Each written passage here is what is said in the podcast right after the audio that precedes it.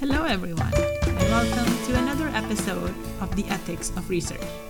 My guest today is Melanie Eng, who is a third year PhD candidate in the History Department at the University of Toronto, a Harney Graduate Research Fellow at the Munk School of Global Affairs and Public Policy, and a museum educator at the Royal Ontario Museum.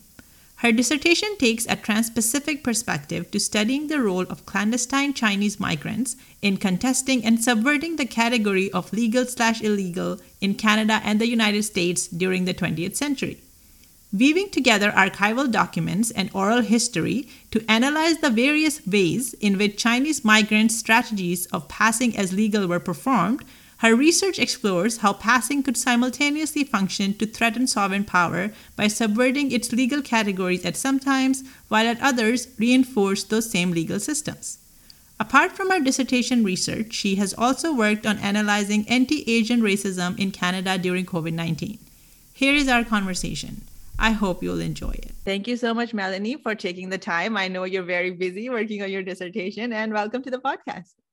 Yeah, thanks so much for having me. I, I'm excited to finally get to talk to somebody about research. okay, so let's start with uh, something that our listeners might not know about, which is what is the topic of your PhD dissertation and how did you get interested in this topic? Yeah, um, so I'm I'm in the Department of History, so my dissertation is very history focused. Mm-hmm. Um, and and at, and at this point, at least in my in my uh, dissertation process. It, my dissertation is looking at migration to and through uh, Canada, the US, and, and China, particularly the southern region of China, mm-hmm. um, during the late 19th to mid 20th century. Mm-hmm. And what I'm doing is focusing on like, you know, a cyclical phenomena of what I've been terming clandestine Chinese migration uh, and trans-Pacific and transnational imperial and nation-state migration laws mm-hmm. and policy uh, which is a really kind of jumbled long way, I guess, to describe uh, kind of like the twofold mission of what I'm trying to accomplish. So, yeah. um, for, from one perspective, I really want to focus on people and making mm-hmm. community and migrant centered. Mm-hmm. So, you know, what did the impact of racial immigration laws and policies have on Chinese migrants' identity uh, in the first place?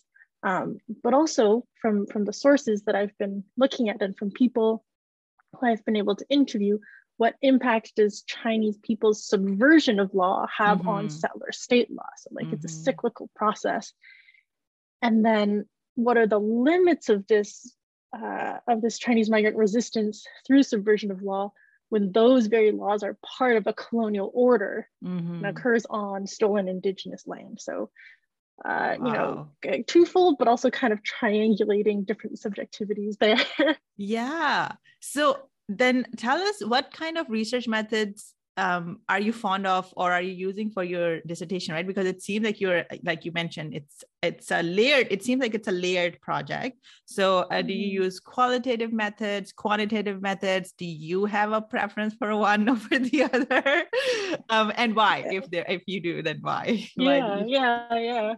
That's a great question. And again uh, i'm going to start from like the disciplinary uh, angle. So um, you know this this might be a result of my training as someone in history, but we love our qualitative methods yeah. uh, in, in, history. We, we, we love description, uh, primary source evidence, being able to kind of build a story mm-hmm. of the people or the events that we're, we're, we're trying to understand better.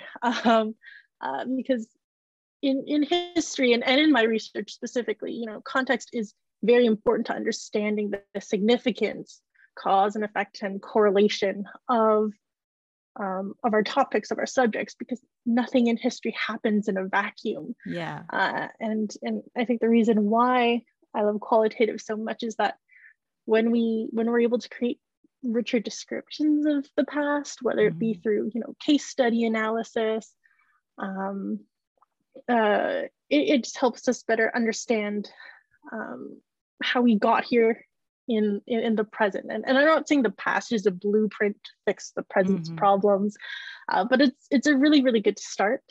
Um, and, and for my research in particular, you know, I, I, I look at Chinese immigration and migration, um, and I started in the late 19th century. But the nature and the and the impacts of you know exclusionary migration laws mean that um, mean that the experience of migration is very generational. Mm-hmm. So, mm-hmm. You know, while I use qualitative methods through primary sources, looking at uh, state documents, uh, interrogation case files, um, because the the impact of of of um, racial, racially exclusionary um, migration policy creates kind of a, a, generational leg in terms of people who are able to, to move from place to place.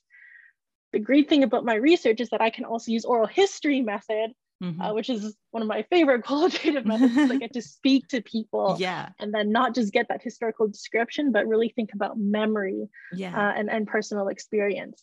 Uh, so yeah, big big fan of qualitative. Oral history is is is the best.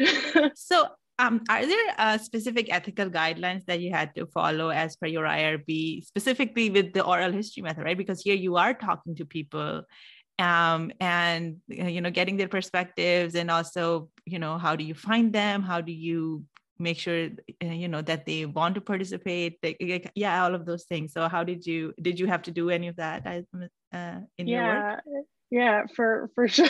Um, especially, you're absolutely right. Especially with oral history, you're working yeah. with real live people. Yeah. Uh, so so you know, passing your research ethic board is is really important. Mm-hmm. Um, up to now, most of the oral history information um, stories I have collected were collected as part of my master's mm-hmm. uh, cognate research. Okay. Um, so, so I'll, I'll start with that because yeah. for my PhD dissertation, I'm still undergoing my research ethics board mm-hmm. uh, uh, clearance, and um, in in order to make sure that I'm, you know, treating people properly, mm-hmm. not you know putting anyone at uh, undue risk. Mm-hmm. It, it's quite a vigorous application to yeah. fill out. Yeah. Um, so, you know, uh, there, there's some there's some things uh, that that might seem quite common sense. So uh, ensuring that if if if the people that you're interviewing want to remain anonymous, that mm-hmm. there are steps in place um, that that uh, I can be held accountable to doing so. Um, but one of one of the things that um, I didn't actually anticipate uh, until until later on, uh, and it's it's very silly that I didn't, but um, I think I, I, began my research looking at the early 19th century instead of going to the mid 19th century. Yeah. And I study clandestine immigration and migration, yeah, which is my way of saying, you know, people who came to Canada and the US maybe not through typical legal channels. Mm-hmm. Um, and because of that, I had uh, I had to be very you know wary that um, people who I was especially talking to face to face that I wasn't endangering their their immigration status or their mm. citizenship status. You know, when I started my project out and it was focused on people in the early 20s, that wasn't so much of a problem. Yeah. Uh, because you know most of them are, are no longer with us, but but because I've extended into the mid 20th century, people are still alive yeah. and they have um, you know descendants who are still alive. Uh, so so I had to do a lot of due diligence, you know, going through Canadian and US immigration laws. Um, mm-hmm. I talked to a, a, lawyer to make sure that I, I, wasn't, you know, risking anyone's citizenship status. Wow. And now, now, the good news is that in, in Canada, we've got a statute of limitations okay. on uh, on uh, what the what the law terms as, and I'm paraphrasing here, but uh, contraventions of immigration guidelines. Mm-hmm. Um, so I, I, I have to double check it. It's in my uh, REB report, but I, I think it's something like uh, after 10 years, you're you're fine. Okay. Um, okay.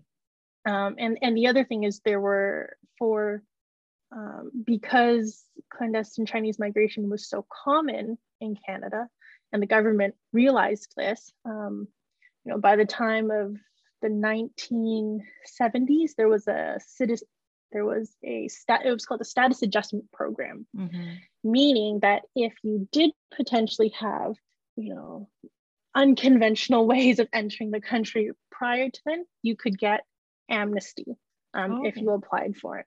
So, fortunately for for for my Canadian context, um, I was able to you know really hammer down that nobody's uh, legal status would be at risk uh, for my research. Now, the US is completely different. Yeah. Uh, th- those who specifically focus on you know things like US border security probably know better than I do, but from what I've been able to tell, there is no statute of limitations mm-hmm. on contraventions of immigration policy. Wow. Um, so it's, it's a bit trickier with ethics there, but but again, um, it kind of making sure that I'm not putting anyone at legal risk. Mm-hmm. Um, my supervisor and I strategized a way to ensure that the people who I'd be interviewing mm-hmm. um, had either, um, you know, been born in the U.S., meaning that they had citizenship by birth, mm-hmm. um, and their uh, their ancestors have now passed, um, or two, um, that that that they did uh, that they were able to get amnesty from the U.S. Uh, uh, status adjustment program. I think it was called the confession program mm-hmm. um, there. So that, that was a major, I think that was the biggest kind of ethical thing I had to had to, you know, really, really process and think through really carefully in, in, in terms of my oral history part yeah. uh, of my research. But, you know, on, on, on the other side, aside from just legal things, you know, when you do oral history, you're talking to real people. Yeah. And and, and I think, you know, you, it's very important that as a researcher, you're treating people like people and not yeah. subjects. Yeah. So making sure that, you know, while um, you're you're interested in building a relationship from them because you want to learn from them, there's there's there's there's some things that, you know, while you might be curious about, you have to ask ask yourself, well, is this productive for my work right. or is this going, going to have right. the effect of you know re-traumatizing yeah so yeah. so you know there's a, the very on paper kind of ethics board things yeah. i have to take into consideration but also you know treat people like people yeah why am i doing this research who is this helping yeah is this productive uh, or not so yeah which brings yeah, us to the next a- question because you you said that you uh, while you're going through the process for your PhD dissertation, you have done some oral history interviews for your master's, right? So when mm-hmm. you were mm-hmm. doing those ones, you were actually in the field. Um, what happened during that time? Because I'm assuming that was your first time when you were actually going in the field. So what happened there? Were there some things that you didn't know before and then you went through it and like, oh, yeah, I should do that next time better or I should be more careful? Like, were there unexpected things that happened the first time you went into the field? or talking yeah, to people? so for for my master's, um, I was young and, and, and, and, and, idealistic. and idealistic, but also very lucky. I was incredibly lucky in my master's um, because I, I actually didn't come across anything in my oral history interviews that that that I um or where I could have put somebody at risk. So mm-hmm. I was very lucky that way. You know, I, I had um, really good uh, uh, professor mentors who you know were able to tell me what not to do and what to do mm-hmm. um, in terms of the oral history stuff. So so no, I, I was very lucky that I, I didn't come across anything uh, unexpected in a negative way when I first started doing fieldwork in my master's. Most things that were unexpected were actually quite exciting mm-hmm. uh, um, because you know I, I I I think it's always exciting when you when you, you learn something new that you didn't expect. But it, it was also really good in teaching me or or reminding me that in historical practice, uh, yes, we make really grand uh, proposals when we're trying to get funding for our research, but uh, and, and, and in part of that proposal process, you have to make some assumptions. Mm-hmm, but when mm-hmm. something unexpected comes and, and breaks your assumptions, you get to go back and be like, why did I think that? Yeah. Why, you know, why did I assume that? Was it from my own kind of lapse in uh, due diligence, or or is this a bigger bias in the field, in in the past scholarship that you know happens either from, or that has to do with past scholars' positionality and experience, or or maybe, or maybe I'm really lucky and I've been able to find a piece of information that no one has before and this mm-hmm. changes our field in a certain way so so so from that perspective you know unexpected things have have turned out quite good for me um to to to to branch out from what i was talking about about oral history methods so Uh, one really unexpected thing for me in my dissertation uh, is is is um, I'm trying to get access to a bunch of case files mm. uh, from the Library of Archives of Canada. And you know, because these are immigration case files I'm looking for, they're covered by the Privacy Act, mm. as they should be, um, along with different government policies and correspondences and transcripts. And uh, if anyone's ever done research with LAC or had to deal with uh, Access to Information and Privacy Act requests. uh, LAC is always underfunded, so it is not there. It is not the individual people's fault, but it means when you're filing for access to restricted files, it can take months. yeah. So, you know that that that there's an example of when you know unexpected things are, are not so great. You know, COVID happens, and then it makes the process even longer but you know again you just you just try and do your best you know you, you just, I, I it meant a lot of going over my existing sources and being like okay can i do i have enough here to to begin to make a, a robust argument um it would be great to get those lac sources but at this point i'm going to think of them as a bonus if I can get them. and, and, you know, staying positive because I know the archivists are out there working really hard. So I, you mentioned something about positionality, right? Like uh, sometimes it's the possession positionality of previous scholars. Maybe they missed something, or they framed the issue a certain way, and you go into the field with that assumption. So, in your experience, do you think your positionality um, helped or hindered your access to certain individuals that you wanted to talk about? It's a really good question.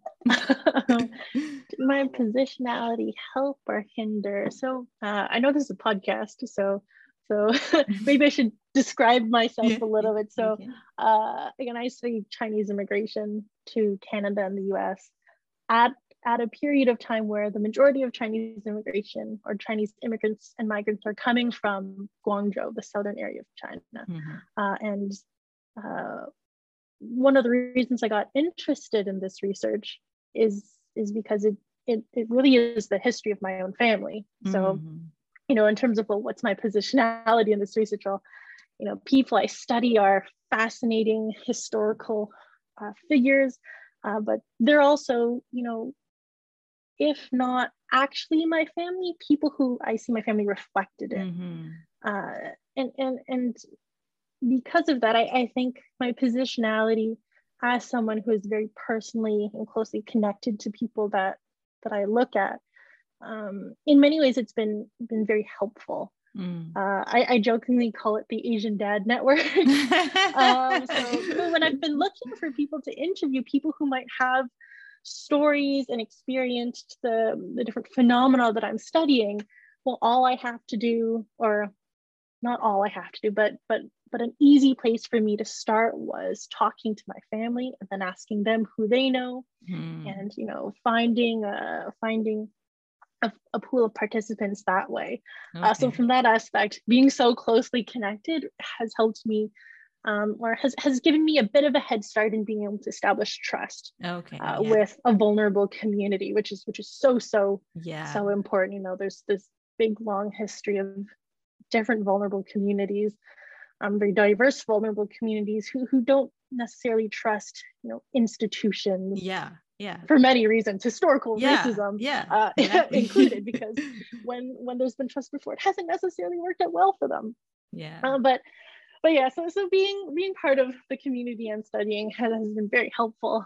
Um uh there there have been times though where um when i'm when i'm explaining my research when i'm uh when I was drafting my um, uh, my interview guide questions, I, I, I, did have to remember that um, because I'm so close to uh, communities that I'm studying, we share certain assumptions. Yeah. So there's some things that, you know, I wouldn't think twice about because I already understand it. Yeah. Or I already know it, or different terms that I've grown up with. So I get mm-hmm. it but if i want to be able to communicate my research right. then to a wider audience i have to i have to you know kind of set my mind from uh, well what would the general public know uh, so it's it's been a bit of an interesting exercise.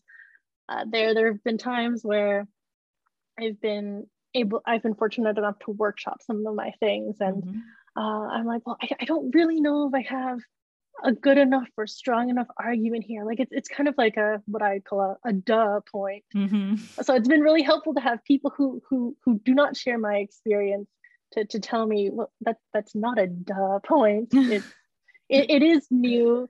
It, yeah. it is you know productive. So um, yeah, pros and cons. I, I would say mostly pros for for being able to be so close to my to my research. So Melanie, then do you then compartmentalize you yourself as a researcher versus you yourself as a person because i'm because you just said you're so close to the to the topic that you're studying it is also mm-hmm. emotionally heavy right? Like you're talking like historically what has happened and um, maybe you want to see you also see how some of these things happen today you know when we talk about migrants.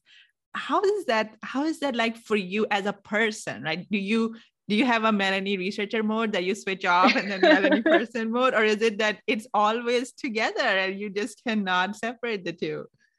Yeah, that's like that's another really good question, and thank you for asking. Thank you for asking it. It's something that you're absolutely right, especially in the past few years.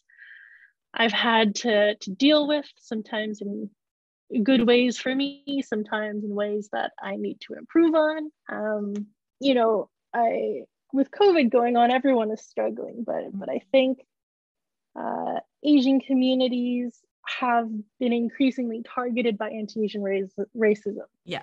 Uh, they have always been targeted by anti-Asian racism. There mm-hmm. has always been anti-Asian violence. Uh, but you know when when when COVID began, uh, people who had harbored latently um, racist views took it as an excuse yeah. to, you know, to to quote unquote justify yeah. their their their racist thinking. Mm. Um, and all of a sudden, and, and I, I, think this is where you're getting at with yeah. the question. All of a sudden, you know, um, violence against Asian people, um, a diversity of Asian people has has been very much on the rise, and uh, when COVID started, I had been in my conflict reading about histories of violence against Chinese migrants, mm-hmm. and I'd mm-hmm. see in the news um, women, you know, being murdered in Atlanta. Yeah. I'd see yeah. uh, Chinese ancestors or Chinese uh, elders being beat up mm-hmm. on the streets, and then and then in the readings I was doing, you know, I'd I'd, I'd read about anti-Chinese riots where people are smashing businesses just like they were doing in the past few years. I, I was reading about you know, lynching of Chinese people, yeah. who, and I didn't know about that before either. So, so you're right. It was very, very hard, and and it is very, very hard, um, especially, you know, you're not just reading about people in the past. You're yeah. reading about real people yeah. with, with with families and emotions and then and then on top of that you're reading about people who you know could have been related to you yeah my family's has a long history of immigration. So they could have been my family. And uh, admittedly, when I when when when I first started, I was very bad at separating. I, couldn't do it. I yeah. was, you know, I, would have to take breaks. Yeah. Uh, from reading because I, I like I even talking about it now, I can like feel myself yeah. getting shaky. Yeah. so, you know, I taking breaks from reading and learning that it was okay as as Melanie, a person and a researcher, to be the same person and, mm-hmm. and to mm-hmm. take time away from research for, yeah. for my own well-being um, was, was something really important I, I, I had to learn. Um, uh, unplugging from current events and news was, mm-hmm. was something that uh, I started doing. Um, and and it, and it wasn't an easy, it's not something easy to do for many reasons. One, because social media and the news is everywhere. So so it's hard to run away from it. But but also i think you know from someone who who tries to have the work be community oriented it it at times felt like if i was turning off the news i was ignoring something. Yeah or yeah. if i was turning off the news it was like well you know people who have been personally physically affected by this can't turn off the news. So why should i be able to do that? Like that's my privilege to do yeah. that um but then you know with with some very smart people that I talked to, I learned that if you are burnt out yourself, you are no help to anyone else. And, and that's something that's been very hard for me to learn. And, and I'm still mm-hmm. working on it. Um, but you know, just because I'm shutting the news off doesn't mean I'm tuning everything out. Doesn't mm-hmm. mean I'm not being informed. I'm taking a break for now mm-hmm. to be able to, you know, kind of recover a bit, collect myself, and yeah. uh, and and in the future when, you know, I've been able to to manage my own mental health and emotions, then figure out how to better process and and, and um, move on and, and, and you know do some good work mm-hmm. from there. Yeah. Um, so yeah, just tuning tuning out of the news and and and I know this sounds the, the last thing I'll say about you know how to how to compartmentalize it, but the last thing I'll say about it is I, I heard over and over and over when you start grad school, you got to come up with a hobby and a yeah. hobby that is completely not related to your research. you know, get outside, yeah. touch some grass, but but you know when I actually finally, you know, took the time to figure out that I really like to go bouldering, mm-hmm. I realized that there's nothing better to get your mind off how you know heavy your research is how yeah. heavy every day is than clinging for dear life in our climbing gym so that's that's you know to end on to end on a lighter note there yeah. um, just getting some physical activity out of the office out of the archive out of you know the social media and media that's so directly connected to my research. Mm-hmm. And so, Melanie, now that you you talked about right, you come across these views. You talked about the violence that has happened uh, against mm-hmm. Asian migrants, but also you talked about the latent views, right, which are day to day like people have them right and sometimes they are now expressing themselves in violence so when you come across these views right um, both mm-hmm. the, the the one that support violence and the others who might say yeah like, you know i'm not violent but and then you know some kind of justification how do you feel about those people? Like you know like, like does that make you feel that you know you should know better uh, you know just because we live in a in a diverse society? Or do you think that you know there's just like misinformation? It's like like what is like when you when you hear these views or i don't know if you've ever had this yourself that if you're presenting your research and somebody mm-hmm. was you know like heckled you or talked to you that way like what do you how does that make you feel right when you're just coming across these views um in right. in your day-to-day research uh, activities yeah yeah so i it's another really good really tricky question and and if it's okay i think i'll kind of answer it in, in two parts yeah yeah yeah go ahead um so so from so, so say in one scenario um, I'm going about my day today, not in research, but mm-hmm. living my day to day life. And, yeah. and because I live my life as a, a visibly yeah. non-white person. Yeah. Um and, and unfortunately i you know I, I run into people with yeah. um anti-chinese views anti-immigrant views anti-migrant views. And yeah. and and in those cases when i'm running into these uh expressions of racism it, it's not to have a discussion. It's mm-hmm. someone yelling at me on the street. Yeah. It's, yeah. it's having to watch uh, someone vandalizing Asian property. Right. And and it makes me feel really angry. Yeah. yeah. It makes me feel angry. It makes me feel threatened. Um, uh, and, and and in those cases, in in day to day, it really depends on, you know, the scenario. The, the scenario depends on my response. So so mm-hmm. in some cases, I've kind of you know said something back yelled back mm-hmm. like well that's really ignorant why why would you think that yeah what makes you say that yeah um, but but but unfortunately, uh, often when those things happen in my day to day life, it's not safe for me yeah. to yeah. say anything. The best I can do is remove myself from the situation, um, or if it's me witnessing it to somebody else, you know, go over to that person and focus my you know attention on them, mm-hmm. uh, because because in instances like those, the the person who's yelling things at us at other people, they're not interested in having a conversation. Yeah if they were interested in a conversation, they wouldn't be yelling it. Yeah. right. Um, it, it, it, to to kind of pivot to answer about what happens when I, you know, come across anti-migrant views uh, in my research and my work um, from other people in the field. Mm-hmm. Um, and, and when I say field, I mean, you know, uh, other historians, mm-hmm. people in Asian studies, uh, immigration history. I have been fortunate enough to not come across that in any okay. presentations I've been in, um, places I've been at.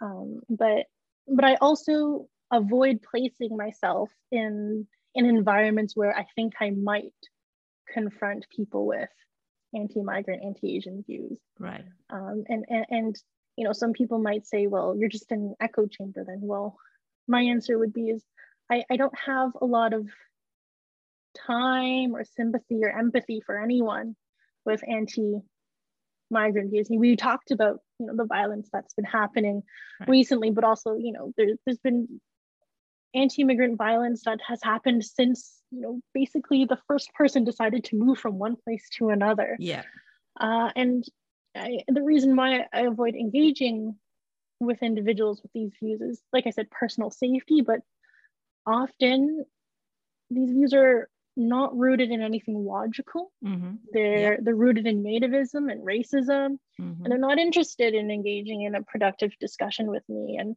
i find that you know, having to debate my own humanity, having mm-hmm. to debate the humanity of people who move, who immigrate is is quite frankly degrading, yeah. not productive and, and futile. And you know, I understand that there's misinformation out there and there's ignorance and lack of knowledge. And, and I really do understand this. So if people are willing to have a conversation, if they are willing to do, you know, the good hard work to learning about well, more about people who immigrate, people who move, people who look different from them. Yeah. I, I'm willing to have a conversation with them. But, you know, from my own experience, for the most part, most people, and and and and I know as researchers, we, we, we try and avoid saying all people or most people, yeah. but my from my personal yeah. experience, I have found that most people with anti-migrant views are not interested in learning. Yeah. And you know, when I was younger, I, I was very idealistic and I was like, I'm going to change these minds, but yeah. maybe, maybe this is jaded, maybe this is trite, but I have yet to come across someone who is determinedly anti-immigrant and racist. I, I, I have not seen people who, who hold those views change their mind right. very often. Yeah. Um, so you know I, I i try not to engage for for, for all the reasons I, yeah and, and it's earlier. a good point you mentioned like part of it that you do not want to engage you don't want to debate your humanity but also you do not have the same luxury as somebody in a different position would yeah. have to you know yeah. Let's have a conversation about this and have a discussion that's that's a really good point and and and you know i i should say that that um i have come across a, a good number of of really great allies who, um, who, who do, as you say, have the privilege of being able to more safely mm-hmm. engage with people who might treat someone who looks like me mm-hmm. In, in a violent way. So yeah. um, you're absolutely right. Like from my perspective, and, and, and I, I can't speak for you, but I, I think this is what you're getting at. Is like we, we don't have that luxury. Yeah.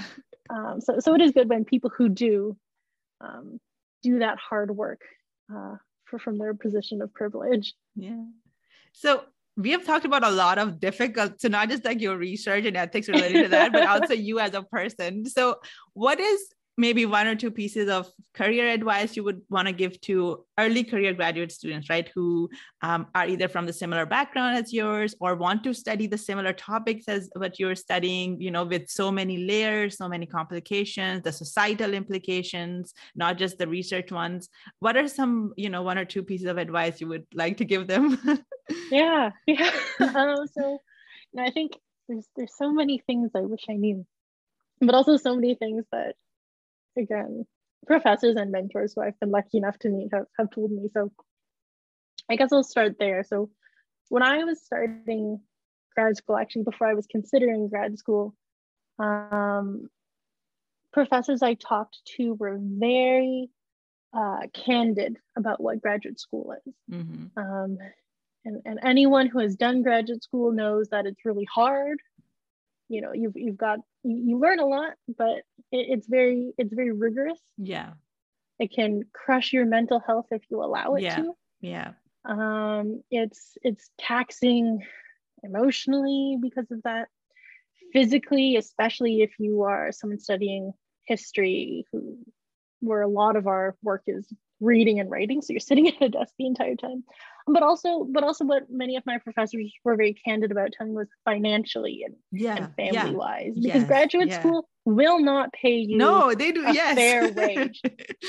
No, we, do, we don't get a we don't really get a wage at all they call them funding packages so um, because it's so hard in so many aspects of your life I, I would tell anyone considering grad school or starting grad school you have to have a very good reason why you want to be here Mhm. uh, because it, it's not easy um, it- it's not easy at all just Mhm. again like i said not just intellectually but financially Yeah. and and and it can it can crush you if you don't know why you're here Yeah. um, for me the why that i'm here is that i, I want to learn not just more about my family history but more about history of people like my family and and i hope that by learning more about that by you know analyzing by writing by by trying to understand the circumstances that make people or that force people into difficult decisions i can you know hopefully do uh, good work to help mitigate some of those hard decisions for Mhm. people in the future and that is my why like at the end of the day if i've had a really hard day at work if i've had a really frustrating day in research if i've had a paper or a grant application get rejected Yeah. And i can be sad about it i can be really disappointed but i know why i'm here and why i want to do it and for me that reason is good enough to continue having to deal with the hard stuff of Yeah, school that I've yeah. mentioned. So, so I would, you know, I, I think that's my first, you know, bit of advice. You have to know why you want to be here. And if the why is not because you're so passionate about your work, then, you know, maybe you have to do some reevaluating, which is totally okay, which is Mhm. totally okay. And it's okay to leave grad school Yeah. too Yeah. Yeah. I because agree. you know it, it's not it's not that you're not good enough it's not that you're not strong enough it's you know there's there's still a lot of things in the university in academia that are i'm trying to come up with a with a diplomatic word but you know that that that are de- uh, that seem to be designed to force people out Yeah. Yeah. so so so yeah I'll, I'll stop there with that with that um comment um uh, the other the other thing i i think i'd like to mention if i was talking to somebody either early on in their grad career is that you know because it's so hard you can't do it by yourself yeah. um, I, I- I've heard very often people say, you know, grad school is super isolating. Um, you know, it's, it, it can be really competitive. Everyone's in it to, to be the best. And that's scarcity mentality talking because we live in a system that, you know, creates scarcity um, because people want to make more money. yeah. Um, but, you know, grad school doesn't have to be isolating. It, it doesn't have, you don't have to do it by yourself. It's really hard if you do it by yourself. You know, I, I would say find find your people, find people who can be supportive to you, who who support your research, who support you as a person, who support you as somebody trying to hack it through grad school. And you know, best case scenario, you have different people from all different walks of life, people within academia, people without. So, you know, when you want to disconnect, you have those people emotionally supporting you who can really pull you out of, uh, uh, you know, a very grad student spiral that you're having. But also, people in academia can can be really, really important as well. So for me, um, uh, I, I'm very lucky in in my cohort in the history department. We have I'm not going to name names, but we call them the responsibility buddies. and we are all in the same year, and we're all there to be each other's best cheerleaders, hmm be there to just commiserate and listen to each other when things aren't going so well, you know, um, be there to encourage us to do things to apply for grants that we might ourselves not feel qualified for. And COVID's been hard for everyone. COVID's especially uh, been hard for grad students too. And, and I really don't think that I could be where I am right now, heading into my fourth year with, with most of my mental health and wits intact if I didn't have that really good team of people that I was able to, keep around me and, and and you know be there to help me. And and professors are part of that too. I didn't yeah. mention the profs but you know find a professor find supervisors who support you. Um i and maybe people would disagree with me on this but i i think a prof who will support you as a person is more valuable than a professor who is an expert in your research. I agree with you. I agree 100% with that. Yes. Yeah. If you can have both, that's great. You're very lucky. I'm very lucky. I, I do have that. But, you know, it, it's a long haul. You, you need good people. You need people who, who have your back. Um, and, and fortunately I, i've been able to find those people. You know who you are. But yeah I'm, I'm glad you agree too. Yeah yeah. Yes exactly. Because it is the thing is nobody is going to 100% be an expert on what you are studying. So you are the expert. You need people who just help you guide through the process and are providing a critical eye on a research which i think yeah. you know if they are a professor they can do. So yes. even if yeah. their field is a little bit different. Yeah. Yeah. And you know what? Sometimes if they're outside your field if they don't completely agree with you, that's even better. Better, yeah. Because they a have good... a perspective that you don't know, so they exactly. can push you. Yeah. And if they support you in a good way, then that push is, you know, it's in good faith. Yes. They're not exactly. trying to tear you down. Yeah. yeah. So Melanie, you mentioned your why. Do you know what you plan, what you are planning to do with that why? Like what are your career plans, future plans, where you can put that into action? Yeah, that's another million dollar question. Asking asking a grad student. So so what are you doing now? What are you doing after? Um, I've I've got a few things that I've been you know thinking on. I think, uh, in in in my past short life, past short life, I, I do have my bachelor of education. Okay. Uh, so I, have always been interested in teaching. Mm-hmm when I was when I was younger, I thought I'd teach high school. I'm qualified to teach history and, and math in high school. Uh, but you know, the the more I've been doing academic research, the more I've realized that I want to be able to still teach people, but teach people in the very specific uh, subject that I'm interested yeah. in, which is Chinese immigration history. Yeah. And I, have been very lucky to, to have lots of experiences in public history. Um, I worked at uh, the Royal Ontario Museum. Um, I got to do different outreach visits. And I think in the future, if I, if I was able to combine, you know, being passionate about Chinese immigration history, telling people's stories with continuing to reach out and connect with not just Chinese communities, but um, different diverse immigrant communities. I want to reach out to immigrant communities of different histories, different backgrounds, and different people who look not just like me. Mm-hmm. People who are white, people who are non-white.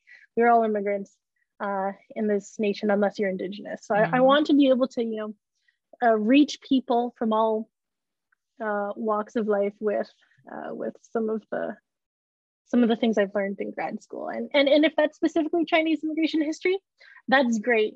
Uh, but if it's some of the bigger themes that I've been thinking through, themes about immigration, themes about migration, being able to talk to people who are willing to have a conversation yeah. about yeah. racism, about immigration, about why we should treat everyone as worthy of life, that would be amazing for me. I think a lot of grad students uh, love to talk about the research, so I would love to continue to do that in, yeah. in a public history setting. Uh, sometimes I find staying in the university to be a bit of an ivory tower, a mm-hmm. bit of an mm-hmm. echo chamber, um, where you know people al- al- already kind of know what you're what you're trying to what you're trying to say. Yeah. So if I could do some public education good, um, I'd love to do something there. Um, if I can go down the professor route, that would be great too. I know it's a lot more difficult, but you know, if, if I was able to become yeah. a professor who who who who has not lost contact with um, some of the community connections I've made, I would love to do that as well. Um, yeah, yeah. Um, I think even though there's all sorts of different jobs that I'd be interested in, I would be very happy if any of those jobs had to do with uh, public history, community connections, and and then something something like that. I, I I want to be able to do research and have that research do some good. Mm-hmm. Even though that's very naive sounding, but that is at, at this point in my life how I feel. Excellent. That is, it is a noble goal, though. You know, no matter how it plays out, and I'm sure it will play out in a way that you are you are imagining, because it is something that we need, you know, in in our in our social life right now. So not just in academic life, but in our cultural and social life. Yeah. Um, so, Melanie, we are coming towards the end of the podcast. So, where can people find you if you want to get in touch with you? Do you have a Twitter account? Do you have a website? How can they get into contact with you? Yeah, um, I do have a Twitter account. It is, it, it's something I, I tend to use more for for lurking other academics and, and learning more about you know current events. But but if you would like to follow me on Twitter, I occasionally post. Uh, it's at Mel, and um, spelled M E L underscore speak, speaking spelled S P E A K I N G. Mm-hmm. NG is my last name. So mm-hmm. mm-hmm. I thought I was being clever. So it's cool. at Mel Under Speaking on Twitter. okay, excellent. And I will also post your Twitter handle, Twitter handle in our show notes so people can give you a direct follow. Thank you so much, Melanie. I must say, so not just as a researcher, but uh, learning about you as a person, it kind of expanded my horizons too, right? Because a lot of the things that you talked about, um, you know, some I know of, and some were like uh, forced me to think like wow yes you know like this is how something can also happen and this is something that's happening in in society but we don't really think about it um, mm-hmm. and also when you were uh, when you were talking about your future plan and what you want to do with that um, i think that was also um, that's also a good indication about what you can do as a you know as a researcher because oftentimes especially for students who are coming into grad school maybe you come in come in thinking that you will be a researcher or a professor but you are giving kind of um, multiple career paths and even combining yeah. them together mm-hmm. right which you can do once you have the knowledge um, that you're gaining any parting words you want to say melanie before we before we end the show i i think i think i've talked a lot and and, and i think that's that's all people might care to, to listen to me say but yeah no uh, it, it's just been really nice to get to talk to you so thanks so much for having me auden you are most welcome. And for our listeners, thank you for listening to another op episode. And we will see you next month with another guest. Bye, everyone.